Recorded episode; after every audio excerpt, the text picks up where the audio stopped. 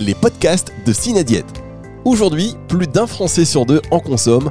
On parle bien sûr des compléments alimentaires qui représentent un marché dynamique et en forte croissance. 2 milliards d'euros de chiffre d'affaires, 350 entreprises, 16 000 emplois. Derrière ces chiffres se trouvent aussi de nombreux défis réglementaires, économiques et politiques auxquels sont confrontées les entreprises du secteur au service de la santé de chacun. À chaque épisode, un administrateur de Synadiète, syndicat des compléments alimentaires, vous fait découvrir son action sur l'un de ces enjeux. Où on trouve aujourd'hui Nicolas Capeller, laboratoire INLDA, l'Union européenne et l'article 8. Bonjour Nicolas. Bonjour. La réglementation des compléments alimentaires est majoritairement européenne. Cependant, les tendances réglementaires européennes semblent assez négatives. Avec l'article 8, on a un peu l'impression que des ingrédients phares vont être interdits les uns après les autres. Pouvez-vous nous expliquer rapidement comment fonctionne l'article 8 et nous donner ensuite votre sentiment sur la manière dont il est utilisé? Alors vous abordez ici un sujet effectivement extrêmement complexe, la réglementation. En théorie, la réglementation est européenne et doit être appliquée de la même façon dans tous les États membres par chacune des administrations. Dans les faits, euh, c'est pas le cas. C'est pas le cas parce qu'on se retrouve dans des situations réglementaires où certaines administrations de certains États membres ont une lecture différente du règlement, ce qui explique les hum, différences de traitement que, que peuvent subir les entreprises euh, les unes par rapport aux autres.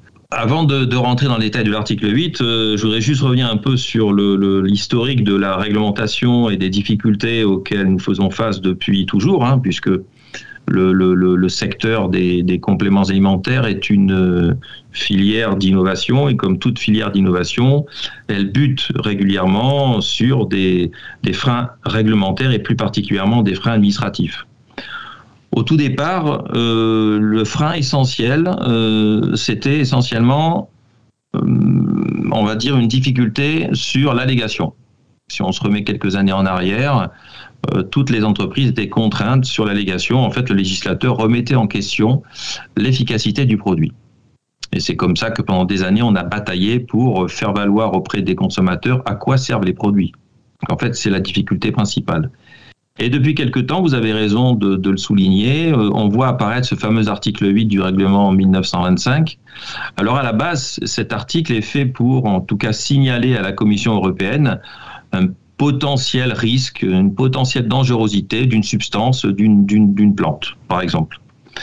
Euh, et puis, ben, ensuite, la Commission européenne doit investiguer et, au, vu de ces investigations, ensuite euh, statuer si euh, le produit, l'ingrédient en question est, dangereux ou pas. Je, simplifie volontairement parce que c'est techniquement très compliqué. Ça passe par tout un tas de, comités qui valident au fur et à mesure les étapes de la Commission européenne. Et ce qu'on constate aujourd'hui, c'est que l'administration euh, instrumentalise, euh, on va dire, cet article 8, et euh, comme par hasard, les ingrédients qui ont beaucoup d'avenir sont scrutés, étudiés à la loupe, et peuvent donner lieu, en tout cas, à des restrictions réglementaires ensuite, bah, qui vont être, encore une fois, comment dire, traitées euh, de façon différente par les différentes administrations des États membres. Voilà, j'étais un peu long, mais c'est difficile d'être concis sur ce sujet. Comment expliquez-vous cette tendance sécuritaire? Est-ce lié à une méconnaissance du secteur, euh, à des préjugés? Y a-t-il un lobby de l'industrie pharmaceutique classique à l'encontre de vos produits? Ou y a-t-il eu des débordements de certains acteurs du secteur des compléments alimentaires pouvant expliquer ces craintes des autorités? Ben, comme je disais précédemment, euh, le, législateur pensait bloquer le, marché des compléments alimentaires sous l'angle efficacité, avec ces notions d'allégation. Aujourd'hui, le consommateur, qui en est le premier témoin, atteste lui-même, en tout cas, de l'efficacité des produits. Bien évidemment, il ne s'agit pas de médicaments, mais tout ce qui touche au bien-être, au confort, les consommateurs euh, sont satisfaits des compléments alimentaires, sinon ils n'en rachèteraient pas, et sinon le marché ne se développerait pas. C'est le consommateur qui fait le marché, c'est personne d'autre. Surtout que ce secteur est composé de petites et moyennes entreprises qui n'ont absolument pas les moyens, on va dire, d'imposer euh, aux consommateurs par des campagnes massives l'intérêt supposé ou avéré de tels produits. Euh, je pense pas qu'il y ait un lobby pharmaceutique euh, à l'encontre de nos produits, puisque au contraire, aujourd'hui, l'industrie pharmaceutique s'intéresse grandement à, ce segment de produits qui apporte un véritable bien-être. Et quand on regarde la façon dont ça semble un complément alimentaire, on est extrêmement proche de, ce qui se passe dans l'industrie pharmaceutique. Il n'y a que le, en tout cas, l'allégation qui, qui change, qui change à la fin. Alors oui, je dirais une méconnaissance du secteur. Il y a beaucoup, en tout cas, de, personnes encore qui connaissent mal le secteur des compléments alimentaires, qui ont des préjugés et qui pensent euh, que euh, ce sont des produits dangereux. C'est toujours pareil, quand on ne connaît pas quelque chose, on a tendance à dire que c'est euh, dangereux, qu'il faut l'étudier scrupuleusement.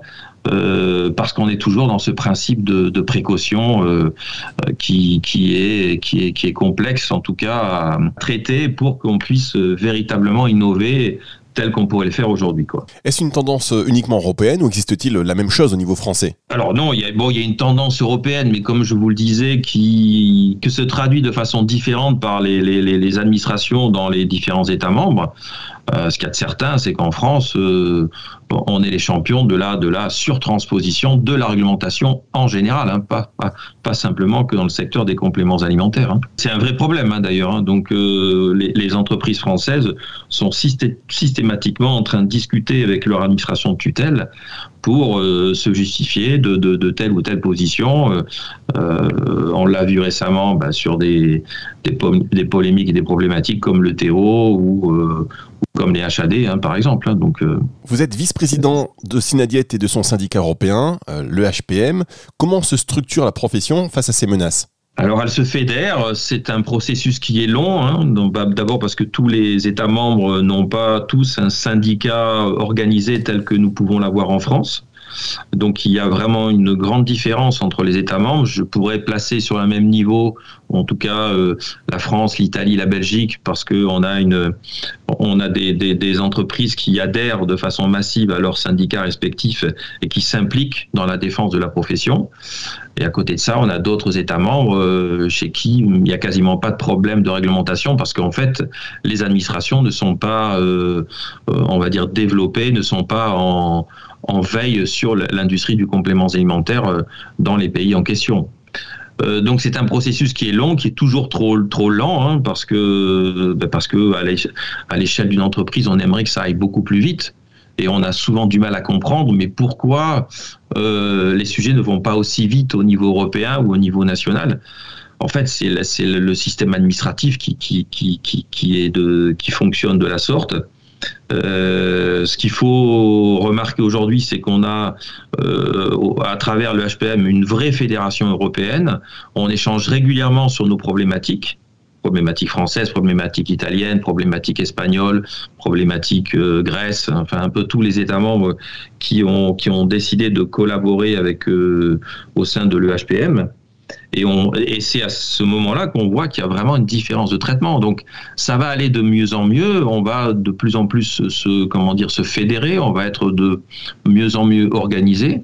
Mais ça prend du temps. Donc, euh, ce qu'il y a de sûr, c'est qu'aujourd'hui, le règlement, les lois, les textes passent par euh, l'Europe, par Bruxelles, et il faut absolument utiliser un porte-voix tel que le HPM pour faire entendre sa voix, surtout quand on est une, une TPE ou une PME. Merci Nicolas Kapler. Merci. Les podcasts de Cinadiète.